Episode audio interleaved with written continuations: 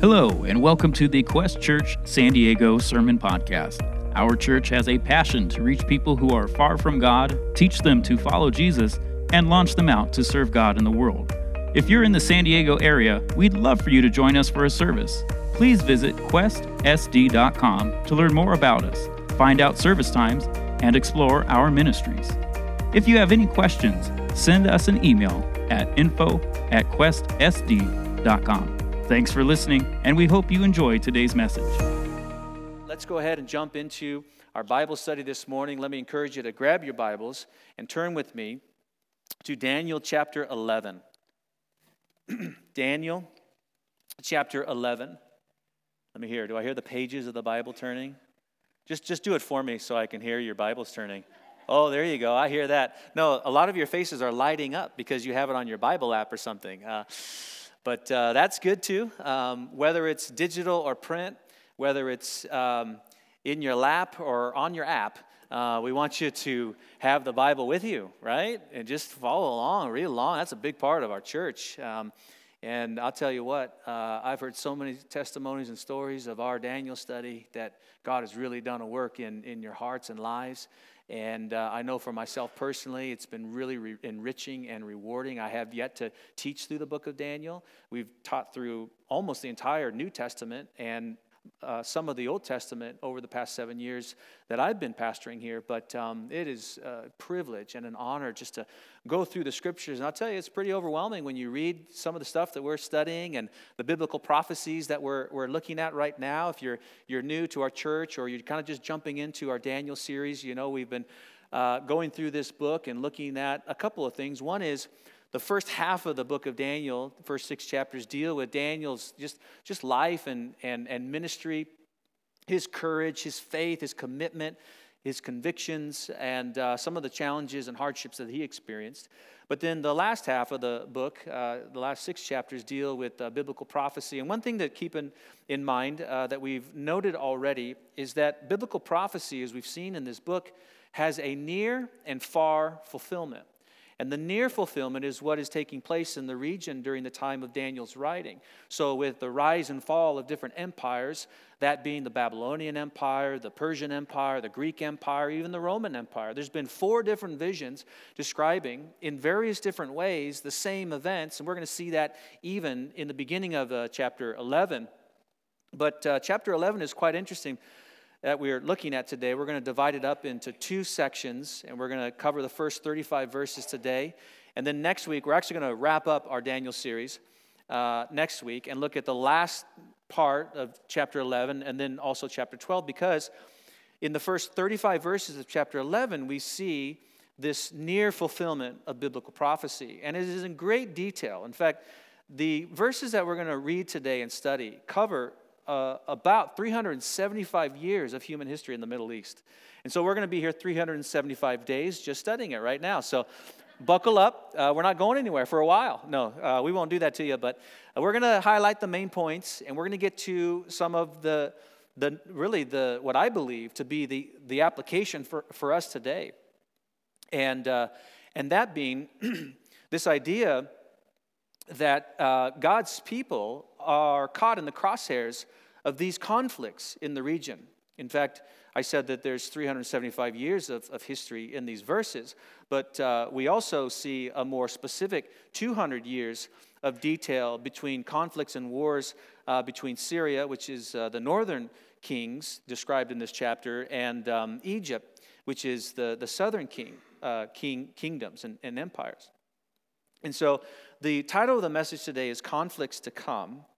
And uh, we are given a chronology of some of these conflicts, more specifically between Syria and Egypt.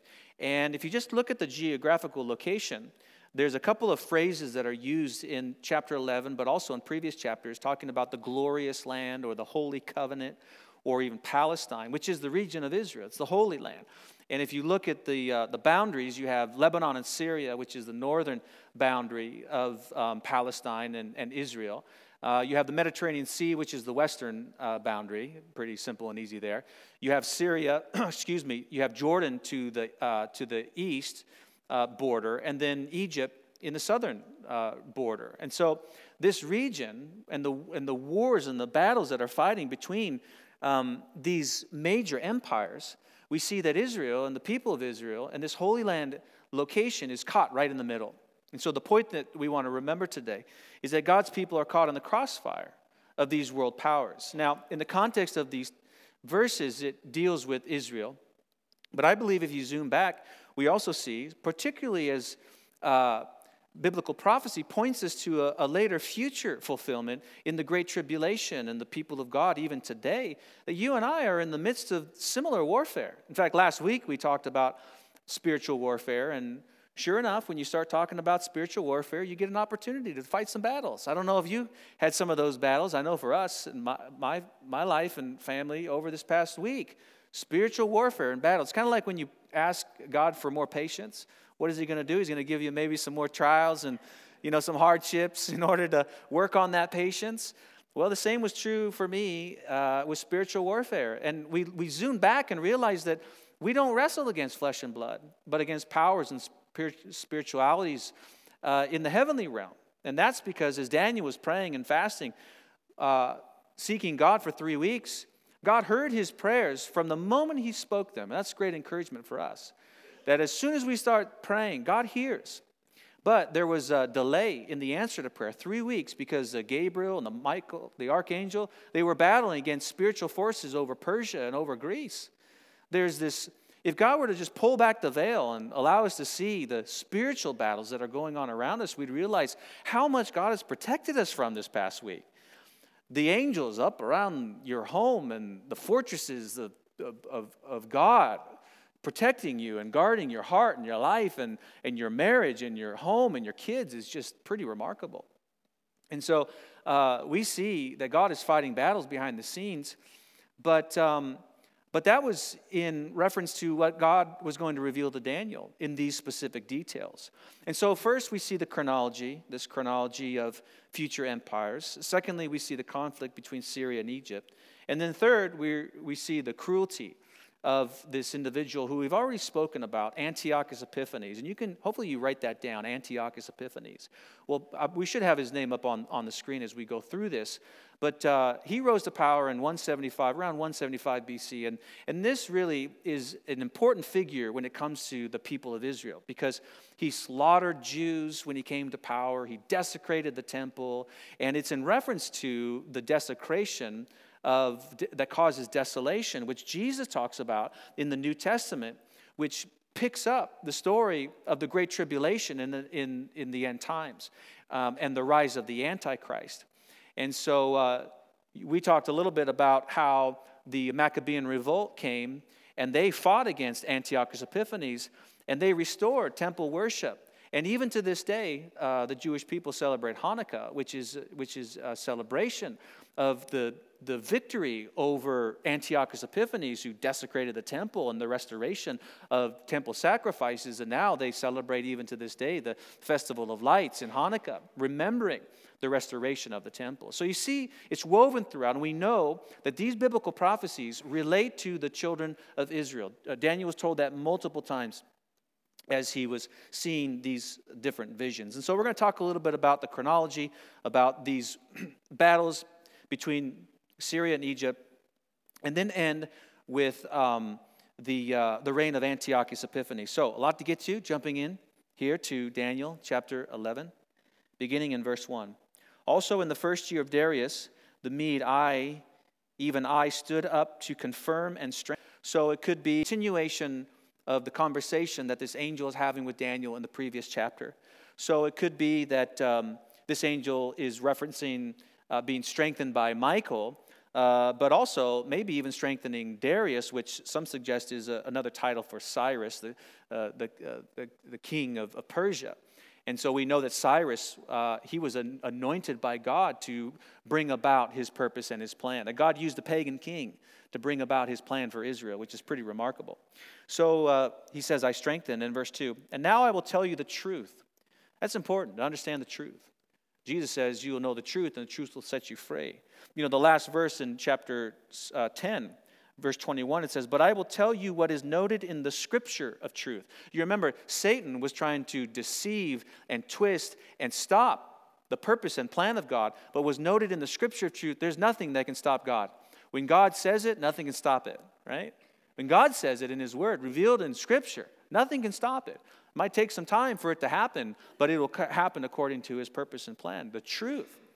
And this is so important to be rooted in truth, to be rooted in the Scriptures. The Scriptures are, are, are true and pure and altogether righteous and, and holy, that every word will be accomplished uh, and, and done. So he says, I'll tell you what's true. Don't be deceived, because, behold, there will be three more kings who will arise in Persia, and the fourth shall be far richer than them all. And by his strength, through his riches, he shall stir up all against the realm of Greece. And then a mighty king shall arise, who shall rule with great dominion, and do according to his will. And when he has arisen, his kingdom shall be broken up and divided toward the four winds of heaven, but not among his uh, posterity, nor according to his dominion with which he ruled. For his kingdom shall be uprooted even for others besides these. So, in these opening verses, just a very simple uh, overview that Daniel is given of the Persian Empire and the Greek Empire. We've talked a great deal about this. Some of this is a bit redundant for our, our studies and just understanding, but it's, it's giving us a, another perspective. We see that the angel describes a chronology of these four different kings. Um, some, there's some suggestion to some of those names. I won't belabor that point, but I do want to make highlight of a king named Xerxes, who is referenced in the book of, uh, in the book of Ruth. And uh, Xerxes actually had a failed campaign against um, against the Greeks. And some point to Xerxes' failed military campaigns, which led to the fall of the Persian Empire. So after Cyrus, there was these four different kings, Xerxes being one of the last ones, in the Greek Empire, and we all know that Alexander the Great was the one who unified the Greek Empire, who advanced it swiftly, and who conquered much of the Mediterranean region during this time. However, he died very young. And when he died, the kingdom was divided up into four regions. This is a reference to the four winds or the four directions. And uh, these regions were Syria, Egypt, Macedonia, and Asia Minor. And within these different regions, many different kings rose and fall over the centuries and over the years. But the following verses give us insight into two of these regions. That being the north. So when you see the word the kings of the north, we're dealing with Syria. When you're dealing with the kings of the south, we're dealing with Egypt. And so, as I mentioned, the geography, you have Syria and you have Egypt, and who's in the middle? Israel. In order for the Syrian army, excuse me, the Syrian army to come and attack Egypt, you got to pass through Israel, and vice versa, going up into the north. And so we have these uh, kings rising and falling, dividing. And we know that uh, Antiochus Epiphanes actually comes from the Syrian kings, and we'll talk about him a, a little bit later. But notice here, we have in these first four verses, we have just a general overview of the fall of the Persian Empire and the fall of the Greek Empire. And now we're going to focus in on Syria and Egypt. And the first being the, uh, excuse me, being the south, and that is Egypt. Look with me in verse 5. And also the king of the south shall become strong, as well as one of his princes and he shall gain power over him and have dominion, and his dominion shall be great. It's pretty remarkable when you overlay the events described in these verses with history. It uh, really proves the prophecy and the fulfillment and the details. You can go in and look at the names that are recorded here and the events that are recorded here. I'll just make mention of a couple of things as we read through these verses because I want us to spend the most of our time at the end of uh, verse uh, 35. And he says, These dominions shall be great. And at the end of some years, they shall join forces, for the daughter of the king of the south, that is in Egypt, shall go to the king of the north to make an agreement. Now, this was common during this time uh, in order to forge alliances, and in order to strengthen kingdoms, in order to preserve peace. So, some point to this daughter being Bernice. And Bernice was given to the king of, uh, of the north, uh, Syria, in order to, you know, make peace. Um, but it didn't work. In fact, Bernice was murdered and even her father was murdered, and another person rose to power. And again, just wars and fighting and battles and deception. It's all part of these world powers as they are trying to consolidate power. the Greek power, the Greek uh, empire power, together as it was before. And so there was an agreement, but she shall not retain her power or authority, and neither nor, uh, nor his authority shall stand, but she shall be given up with those who brought her, and with him who begot her, and with uh, him who strengthened her in those times. But from a branch of her roots, one shall arise in his place. Again, we're just tracking through, like, we're going through generations here, right? And uh, some suggest this is a brother who comes to power in um, her father's place, who shall come with an army, enter the fortress of the king of the north, and deal with them and prevail. So in these verses, we see the exploits and the battles of, of Egypt um, against Syria, and they're prevailing, they're winning, they're conquering. And he shall also carry their gods captive into Egypt with their princes and their precious articles of silver and gold. And she, he shall continue more years than the king of the north. Also, the king of the north, Syria, shall come to the king of the south, Egypt, and he shall return, turn to his land. So there's back and forth. However, his sons shall stir up strife and assemble a multitude of great forces. And one shall certainly come and overwhelm them and pass through, and then shall return to his fortress and stir up strife. And the king of the south shall be moved with rage, the Egyptian king, the Ptolemites and they will go out and fight with him, with the king of the north, the Seleucids, that's the region of the north, the Syrians, who shall muster a great multitude, but the multitude shall be given into the hands of his enemy. And when he has taken away the multitude, his heart shall be lifted up. He will cast down tens of thousands, but he will not prevail. It's an interesting com- commentary or comment. His heart shall be lifted up. And I try to look for some of these phrases when you read through genealogies and you read through some of these things that you're like, whoa, this is like kind of over my head, or what's the point here with all these verses? And uh, his heart being lifted up speaks of pride. You remember when we studied King Nebuchadnezzar, the same thing happened to him. He lifted up his heart in pride. Is this not the great Babylon that I had built? And he looked out and he realized that uh, everything was because of God, not because of him. And we are warned in Daniel over and over again about the perils of pride and humbling our heart. In fact, the previous chapter talks about how when Daniel humbled his heart and sought the Lord in prayer and fasting, God heard. So God resists the proud, the Bible says, but gives grace to the humble. And these kings and battles and wars, I mean, multitudes and fighting, I mean, there's so much pride, there's so much power, there's so much authority. But what we've seen in the book of Daniel is that there is no greater king than the King of Kings and the Lord of Lords that God's sovereign hand is in control of the rise and fall of powerful kingdoms and nations, and He is bringing about His purpose and plan. In fact, we're going to have an overview from one of our pastors um, in a couple of weeks looking at these second half of uh, the book of Daniel and realizing that the temporary kingdoms that we've been studying through these different empires Persian, Greek, Roman Empire have n- uh, there's no comparison when we talk about the eternal kingdom of God and his eternal reign through the Messiah, Jesus Christ. He lifted up his heart, and we should lower our heart, humble our heart before the Lord. So that wraps up, again, a lot of history dealing with the battles waged from the Egyptians to the Assyrians. Now, the tide is going to turn, and the Assyrians are going to come against Egypt. Look with me in verse 13. For the king of the north, that is in Syria, this is most likely a reference to Antiochus the Great.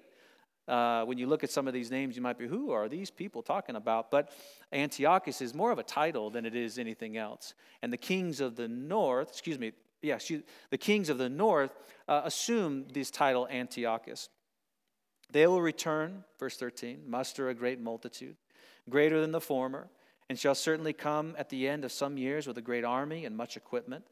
And now in those times, many shall rise up against the king of the south, also violent men of your people. Interesting reference to Jewish people who wanted to be delivered from the power of the Egyptians who had control over the region at this time.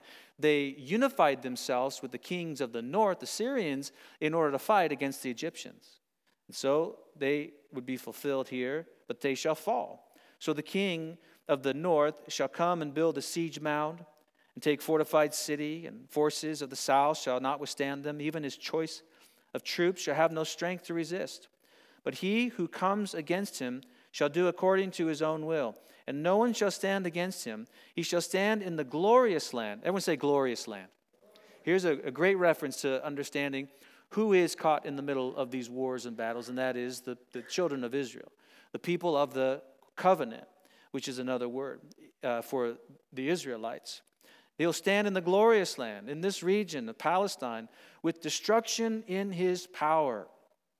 He shall also set his face to enter the strength of his whole kingdom, and the upright ones with him. Thus shall he do, and he shall give him the daughter of women to destroy it, but he shall not stand with him or before him. And after this he shall turn his face to the coastlands, and shall take many, but the ruler shall, but a ruler shall bring the reproach against them to an end. And with the reproach he shall be removed, and he shall turn back on him. And then he shall turn his face toward the fortress of his own land, but he shall stumble and fall and not be found. And there shall arise in his place one who imposes taxes on the glorious kingdom, again, reference to the Israelites. But within a few days he shall be destroyed, but not in anger in battles. You guys follow exactly what's happening here, right? Let me do my best to explain. As I already described the exploits and battles of the Egyptians against the Syrians, here we see just centuries and years of wars fought by the Syrians against the Egyptians. They will build sieges, they will use mighty uh, equipment, and the Assyrians were known for their weapons of warfare to destroy Egypt, to come against them with a mighty force of multitudes. In fact, building uh, great, large armies to come against the Egyptians. And they would try to deceive and to uh, destroy Egypt. They'll be successful, but they will also fail. And then here, we have the introduction of an individual uh, that is important to understanding what's happening in these verses, verse 21. And in his place shall arise a vile person. Everyone say vile. Ooh, this guy's wicked. We've already talked a little bit about this. Antiochus Epiphanes. He's coming from the northern kingdoms, king of, of Syria this vile person to whom they will not give honor as royalty. Now, Antiochus Epiphanes was not heir to the royal throne. In fact, some believe that he rose to power because of murdering somebody who was uh, an heir to the throne. And so he doesn't have royalty with him, but he will rise to power. Notice, he will come peaceably, and that'll be a lie, that'll be deception peaceably, and he will seize the kingdom with intrigue and flattery and deception. And with the force of a flood, they shall be swept away before him and be broken, and also the prince of the covenant. And after the league is made with him, he shall act deceitfully, for he shall come up and become strong with a small number of people. And he shall enter peaceably, even into the uh, richest place of the province, and he shall do what his fathers have not done, nor his fathers before him. For he shall disperse among them the plunder, spoil, and riches. And he shall devise his plans against the strongholds, but only for a time. He shall stir up his power and his courage against the kingdom of the south. Remember the Syrian king Antiochus Epiphanes coming down, intrigue, flattery, deception with great army. And the king of the south shall be stirred up with battle against him, great and mighty battle. He shall not stand, for they shall devise plans against him. Yes, those who eat the portion of his delicacies shall destroy him.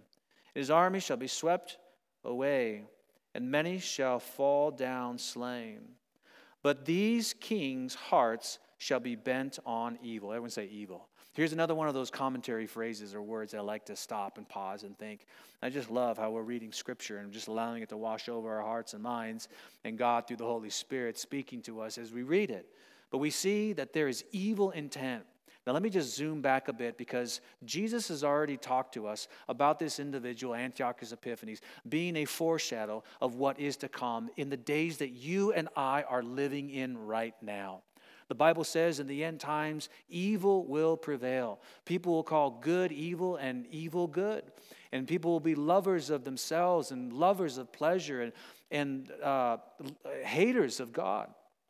And this type of environment with wars and battles and rumors of wars and fighting, the people of God, you and I are caught in the middle and in the midst of this type of environment, even to this day.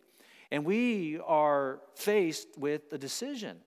How do we deal with? How do we live? How do we navigate? How do we process? How do we go through this world and life that is bent on evil with different rulers and kings and presidents and ambassadors and princes and other people who have evil intent? Of course, God is going to use his, he's going to accomplish his purpose, but he's, he can use people who don't know him to do that.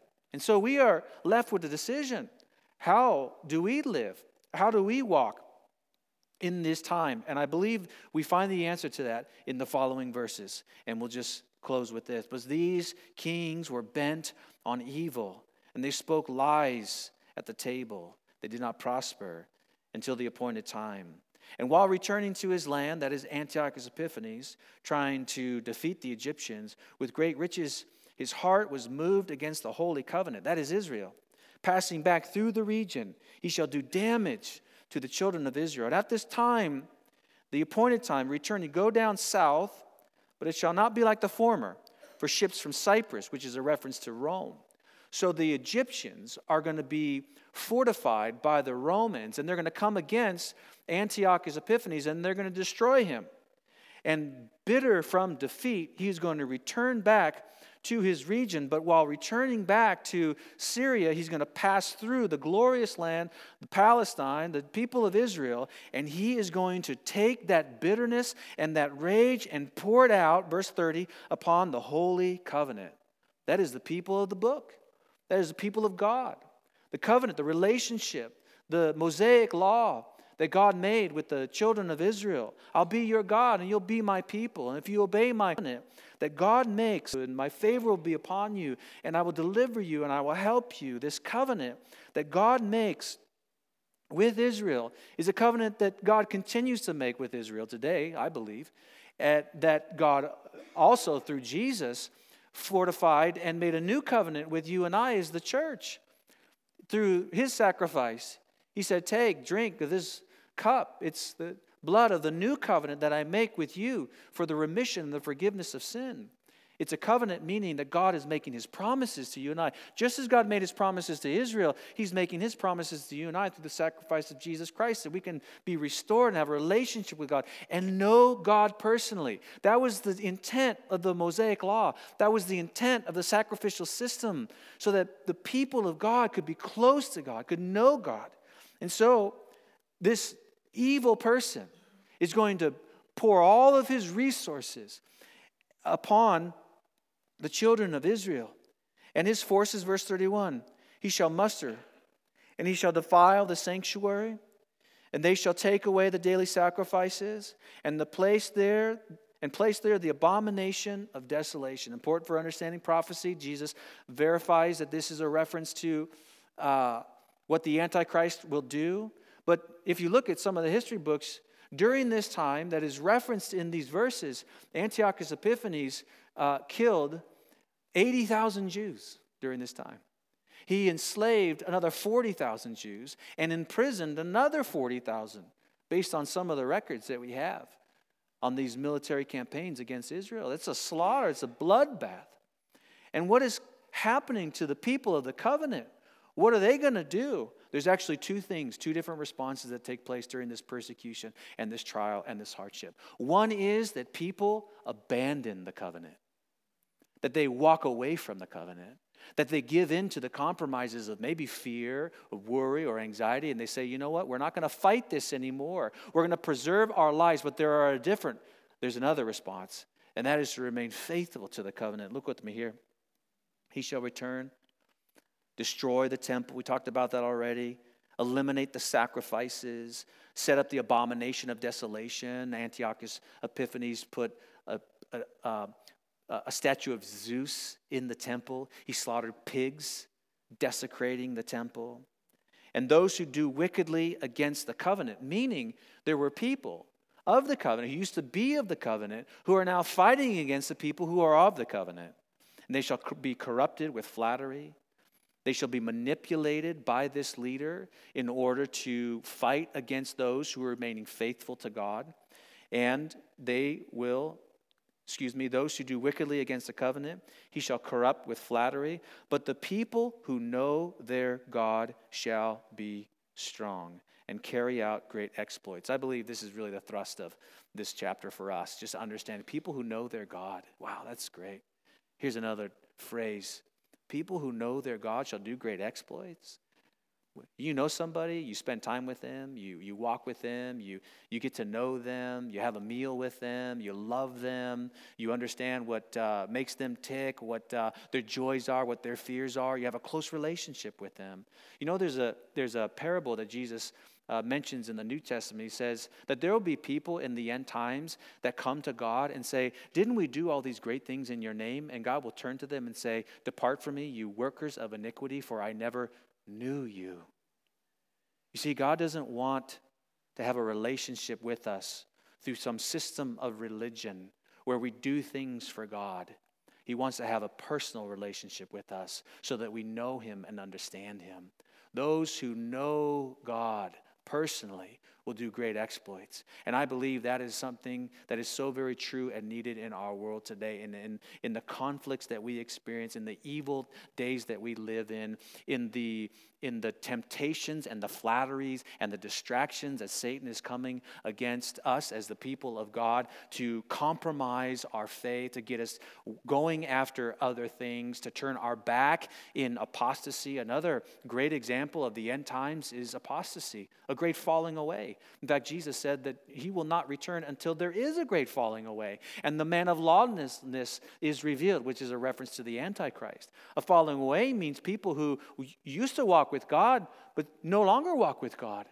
It was just they they don't want anything to do with God. And they've been given over to their own passions and interests and, and, and fleshly desires. And now they're shaking their fists at God and they're walking away from God. Friend, let me encourage you today is the day to walk humbly with God, to know Him personally. And how are you going to know Him personally? You're going to know him by his word. You're going to walk with him. You're going to understand what he's revealed to you and I in the scripture of truth. You're going to allow Him to, to change your heart and to forgive you of sin through what Jesus Christ has done for you and I on the cross. To know their God and to see these exploits. Some of these exploits are described in persecution and dying. They're going to be um, martyred because of their faith. But Jesus said to his disciples, If you follow me and you abide in me and I in you, then you will do even greater things than I have done.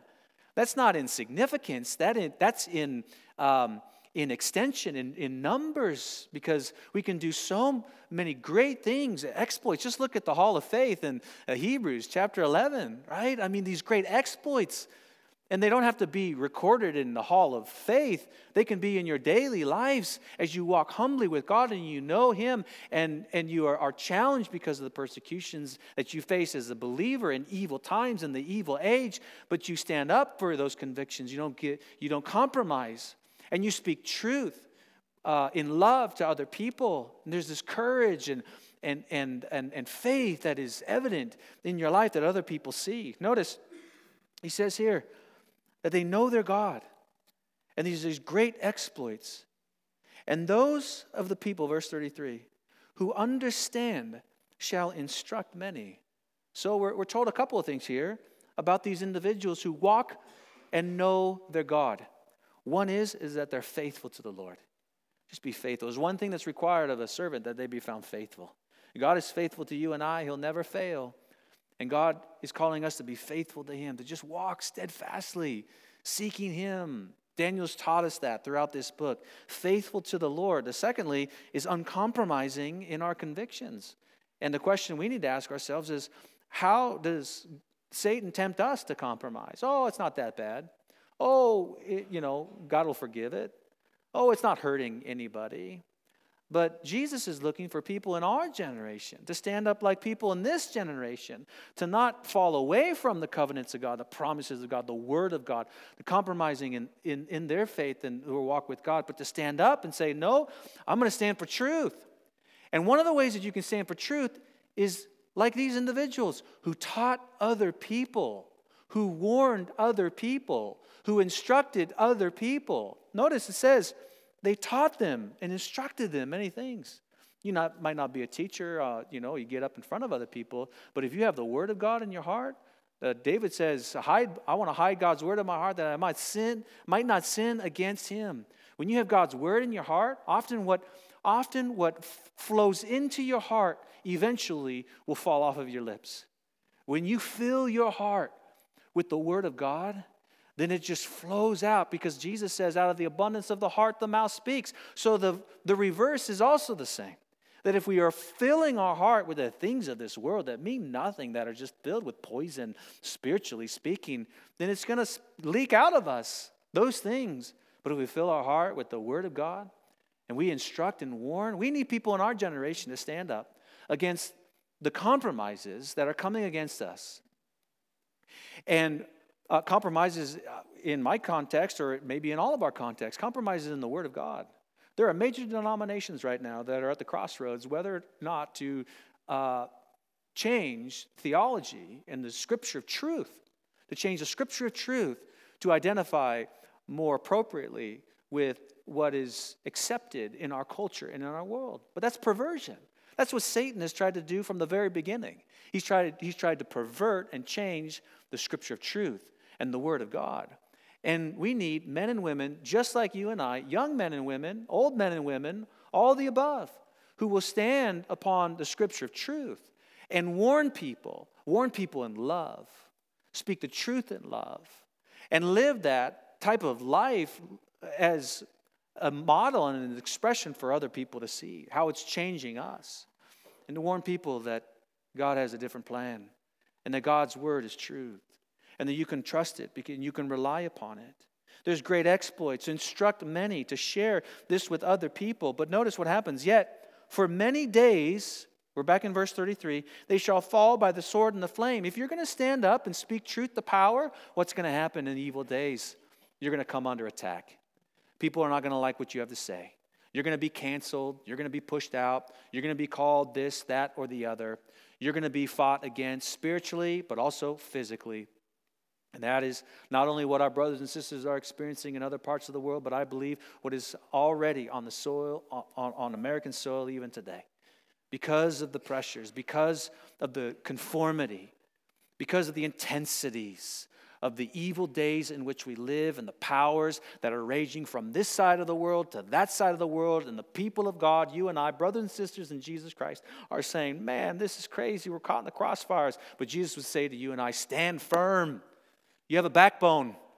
God will strengthen you. Don't bend your heart to evil, bend your knee to Jesus. Stand upon the foundation of Scripture. Warn people in love. Eh, and it, starts with the people in your home, it starts with the children that you birthed, it starts with the family that is dysfunctional. And yes, every single family is dysfunctional. So share it it starts with our neighbors, it starts with the people at work to warn and love, but be ready for those words that are going to come against you and I. The persecutions are already happening. Oh, that I'm really closed-minded because I teach the Bible, and I teach that uh, I teach that certain things are sin. Oh, yeah, you know what? I wouldn't go there because he's not inclusive, or he really needs to change the way that his theology is. Well, that's just mighty fine with me because I'm not going to change what God has already said in Scripture. And if that's the case, then we need to be ready for the battle and the war that is at hand. We've already talked about the spiritual battles, and it is going to become more evident and more real as we take stands for Jesus Christ in our generation. But that is what Jesus is calling us to do, friend. Let's all stand. That is what Jesus is calling us to do to stand. The worship team, you guys can come on up and lead us in the closing song. To stand. Friend, are you willing to stand for Jesus right now? Stand and to know your God? Great exploits. I saw these great exploits this past Friday through our church. That is great in God's eyes. When you take Jesus out into the community and you love people, people say you shouldn't say Christmas because it has Christ in it. Well, too bad. Merry Christmas to you. Happy holidays. No, it's good. We can say that. Happy holidays. I understand the sentiment. But when you have people saying, I'm not going to go to that thing, or you shouldn't say that because it has, it has Jesus, well, friend, there is nothing, there is, there, is, there is nothing that is going to help people who are lost in, in, and broken in evil days. There's nothing more than Jesus Christ and Him crucified. And I believe that we should be even more specific and more clear and more uh, uh, uh, evident and, and more just on fire and clearly articulate the hope that we have in Jesus Christ. Because they fall by the sword, there's many plundering. But notice he says, and those understanding shall fall to refine them, to purify them, and to make them white. Friend, know Jesus today. Walk with him. God will do great and mighty things that you cannot even possibly imagine or think.